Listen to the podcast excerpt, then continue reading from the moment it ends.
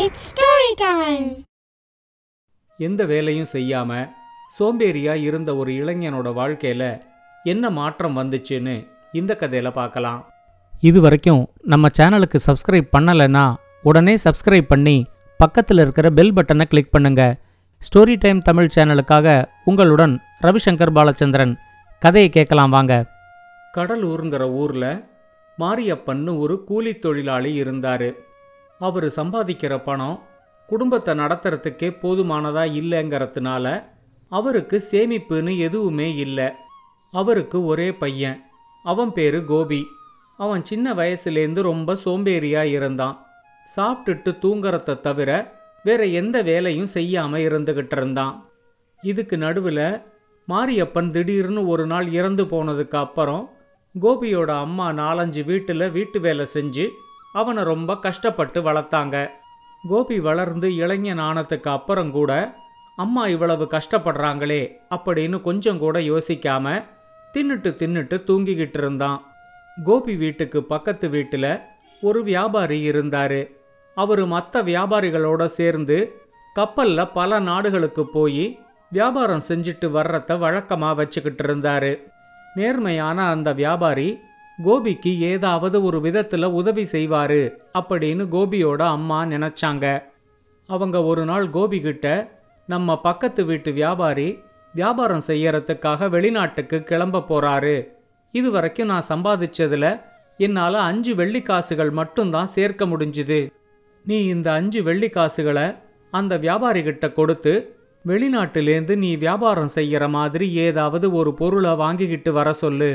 அவர் வாங்கிக்கிட்டு வர பொருளை வச்சு உள்ளூரில் நல்லபடியாக வியாபாரம் செஞ்சு வாழ்க்கையில் முன்னேறத்துக்கு வழியை பாரு அப்படின்னு சொன்னாங்க. கோபியும் அந்த அஞ்சு வெள்ளிக்காசுகளை எடுத்துக்கிட்டு அடுத்த வீட்டுக்கு போய் வியாபாரியை சந்திச்சு நீங்கள் வெளிநாட்டிலேருந்து வரும்போது இந்த அஞ்சு வெள்ளிக்காசுகளுக்கு ஏதாவது பொருளை வாங்கிக்கிட்டு வாங்க. அதை வச்சு நான் இங்கே ஒரு வியாபாரத்தை தொடங்குறேன் அப்படின்னு சொன்னான். ஆயிரம் தங்க காசுகள் ரெண்டாயிரம் தங்க காசுகள்னு வியாபாரம் செஞ்சுக்கிட்டு இருந்த அந்த வியாபாரிக்கு அஞ்சு வெள்ளி காசுகளுக்கு என்ன பொருள் கிடைக்கும்னு தெரியல.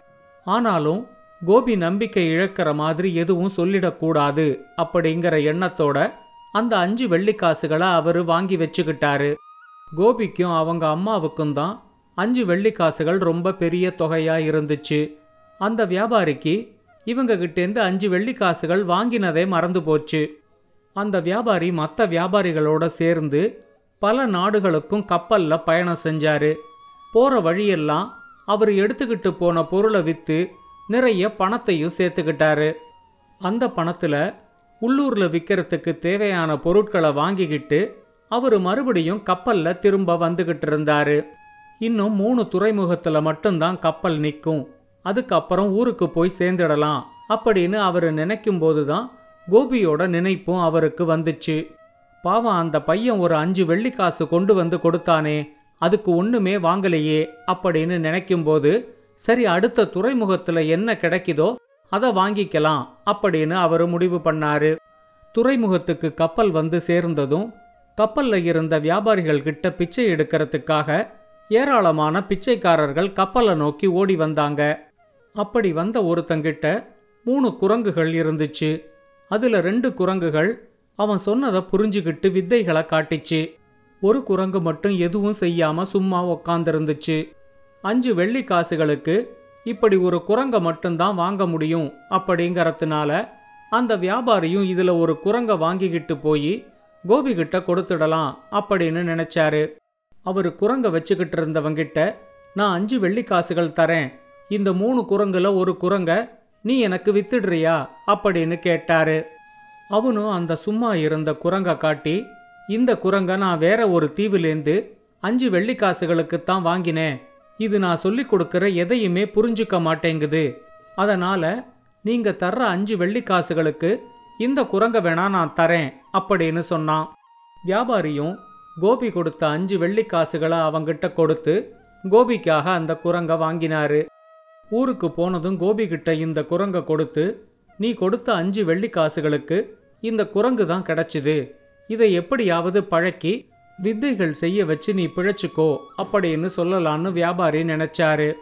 வியாபாரிகள் வந்த கப்பல் அந்த துறைமுகத்திலேருந்து கிளம்பி முத்துத்தீவில் இருக்கிற ஒரு துறைமுகத்துக்கு வந்து சேர்ந்துச்சு. அந்த தீவை சுற்றி கடல்ல ஏராளமான முத்து சிப்பிகள் கிடைக்கும். அந்த தீவில் இருக்கிற மீன் பிடிக்கிற சிறுவர்கள் இந்த முத்து சிப்பிகளை சேகரித்து கப்பலில் வர வியாபாரிகளுக்கு வித்துடுவாங்க. சில முத்து சிப்பியில் நல்ல முத்துகள் கிடைக்குங்கிறதுனால வியாபாரிகளும் இந்த முத்து சிப்பிகளை ரொம்ப ஆர்வத்தோட வாங்குவாங்க. கப்பலுக்கே வந்து முத்து சிப்பிகளை விற்பனை செய்கிற மீன் பிடிக்கிற சிறுவர்கள் மறுபடியும் முத்து சிப்பிகளை சேகரிக்கிறதுக்காக கப்பல் மேலேந்தே கடலுக்குள்ளே குதிச்சிடுவாங்க. இந்த தடவை கப்பலுக்கு எரிபொருள் நிரப்பணுங்கிறதுனால ரெண்டு நாள் இந்த துறைமுகத்துல கப்பல் நிற்கும் அப்படின்னு கப்பலோட மாலுமி சொல்லியிருந்தாரு. இந்த தடவையும் கப்பல் துறைமுகத்துக்கு வந்த உடனே ஏராளமான மீன் பிடிக்கிற சிறுவர்கள் முத்து சிப்பிகளோட கப்பலுக்கே வந்தாங்க. அவங்க எடுத்துக்கிட்டு வந்த சிப்பிகளை வியாபாரிகள் கிட்ட வித்துட்டு மறுபடியும் சிப்பிகளை சேகரித்து எடுத்துக்கிட்டு வர்றதுக்காக கப்பலோட மேல் தளத்திலேருந்து வேகமாக ஓடி போய் கடலுக்குள்ள குதிச்சாங்க. வியாபாரி கோபிக்காக வாங்கி வச்சிருந்த குரங்கு எந்த ஒரு வேலையும் செய்யாம கடலோட மேல் தளத்துல சும்மா தான் படுத்துக்கிட்டு இருந்துச்சு. இந்த சிறுவர்கள் எல்லாரும் வேகமா ஓடிப்போய் கடலில் கடல்ல குதிக்கிறத பார்த்ததும் அந்த குரங்கும் ரொம்ப பரபரப்போட எழுந்திருச்சு. அவங்க கூட ஓடிப்போய் கடலில் கடல்ல குதிச்சிடுச்சு. எல்லாம் ஒரு நிமிஷ நேரத்துக்குள்ள நடந்துட்டதுனால இந்த வியாபாரிக்கு என்ன செய்யறதுன்னே தெரியல. கப்பல்ல தானே இருக்கு. எங்க போயிட போகுது? அப்படின்னு அந்த குரங்க கட்டி போடாம விட்டது தான் செஞ்ச பெரிய தப்பு. இப்போ அந்த குரங்கு தப்பிச்சு ஓடிடுச்சே அப்படின்னு வியாபாரி ரொம்பவே கவலைப்பட்டாரு. ஆனா அடுத்த அரை மணி நேரத்துக்குள்ள அந்த குரங்கு ஐம்பது அறுபது முத்து சிப்பிகளை எடுத்துக்கிட்டு மறுபடியும் கப்பல் மேலே ஏறி வந்து வியாபாரியோட காலடியில் கொண்டு வந்து அந்த முத்து சிப்பிகளை போட்டுச்சு.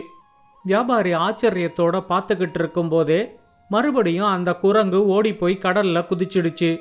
இந்த மாதிரி பல தடவைகள் செஞ்சு கிட்டத்தட்ட ஆயிரம் முத்து சிப்பிகளை கொண்டு வந்து வியாபாரி காலடியில் அந்த குரங்கு போட்டுச்சு.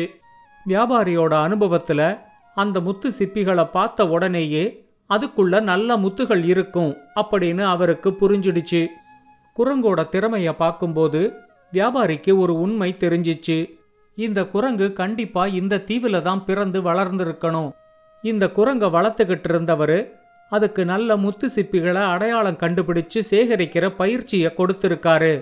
ஆனால் யாரோ இந்த குரங்கை பிடிச்சுக்கிட்டு போய் இதை குரங்காட்டிக்கிட்ட அஞ்சு வெள்ளிக்காசுகளுக்கு வித்துட்டு போயிட்டாங்க. குரங்கோட இந்த திறமையை பற்றி தெரியாத குரங்காட்டியும் அதுக்கு வித்தைகளை பழக்கறதுக்கு முயற்சி செஞ்சிருக்காரு. இது அந்த வித்தைகளை கத்துக்காம இருந்ததுனால வாங்கின அஞ்சு வெள்ளிக்காசுகளுக்கே அவர் தங்கிட்ட அந்த குரங்க வித்துட்டு போயிட்டாரு. இப்போ இந்த குரங்கோட உரிமையாளர் கோபி தான். அதனால இந்த குரங்கு கொண்டு வந்து கொடுத்த முத்து சிப்பிகளும் கோபிக்கு தான் சொந்தம் அப்படின்னு அவர் நினைச்சாரு. அந்த கப்பலில் இருந்த மற்ற வியாபாரிகள் எல்லாம் அந்த குரங்குக்கோ இல்லை அது கொண்டு வந்த முத்து சிப்பிக்கோ நல்ல விலை தர்றதா சொல்லியும் வியாபாரி அந்த குரங்கையும் அது எடுத்துக்கிட்டு வந்த முத்து சிப்பிகளையும் அவங்களுக்கு விற்கிறதுக்கு மறுத்துட்டாரு. குரங்கு கொண்டு வந்து கொடுத்த சிப்பிகளை எல்லாம் ஒரு மூட்டையா கட்டி அவர் ஊருக்கு எடுத்துக்கிட்டு வந்தாரு. அவர் கோபிகிட்ட அந்த குரங்கையும் அது எடுத்துக்கிட்டு வந்த முத்து சிப்பி மூட்டையையும் ஒப்படைச்சு அந்த குரங்கோட சிறப்பையும் கோபிகிட்ட சொன்னாரு. அது வரைக்கும் கோபிகிட்ட இருந்த சோம்பேறித்தனம் உடனே அவனை விட்டு போயிடுச்சு. அவன் எல்லா முத்து சிப்பிகளையும் திறந்து அதுல இருந்த முத்துகளை சேகரிச்சான். அந்த முத்துகளை நல்லா சுத்தப்படுத்தி உள்ளூர்ல நல்ல விலைக்கு வித்துட்டு குரங்கையும் கூட்டிக்கிட்டு மறுபடியும் முத்து சிப்பிகளை எடுத்துக்கிட்டு வர்றதுக்காக முத்துத்தீவுக்கு அவன் கிளம்பினான். அவன் எதிர்பார்த்த மாதிரியே இந்த தடவையும் அவனோட குரங்கு ஏராளமான முத்து சிப்பிகளை எடுத்துக்கிட்டு வந்துச்சு. அடுத்து வந்த ஒரு வருஷத்துக்குள்ள கோபியோட வாழ்க்கையே மாறிப்போச்சு. அவன் இப்போ அந்த ஊர்ல ஒரு மிகப்பெரிய முத்து வியாபாரியா இருந்தான்.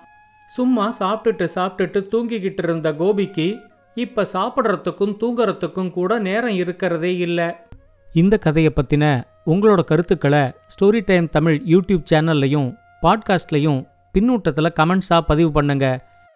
இந்த கதை உங்களுக்கு பிடிச்சிருந்தா லைக் பண்ணுங்க கமெண்ட் பண்ணுங்க ஷேர் பண்ணுங்க. மறக்காம ஸ்டோரி டைம் தமிழ் சேனலை சப்ஸ்கிரைப் பண்ணுங்க. அப்படியே பக்கத்துல இருக்க அந்த பெல் ஐகானையும் கிளிக் பண்ணுங்க.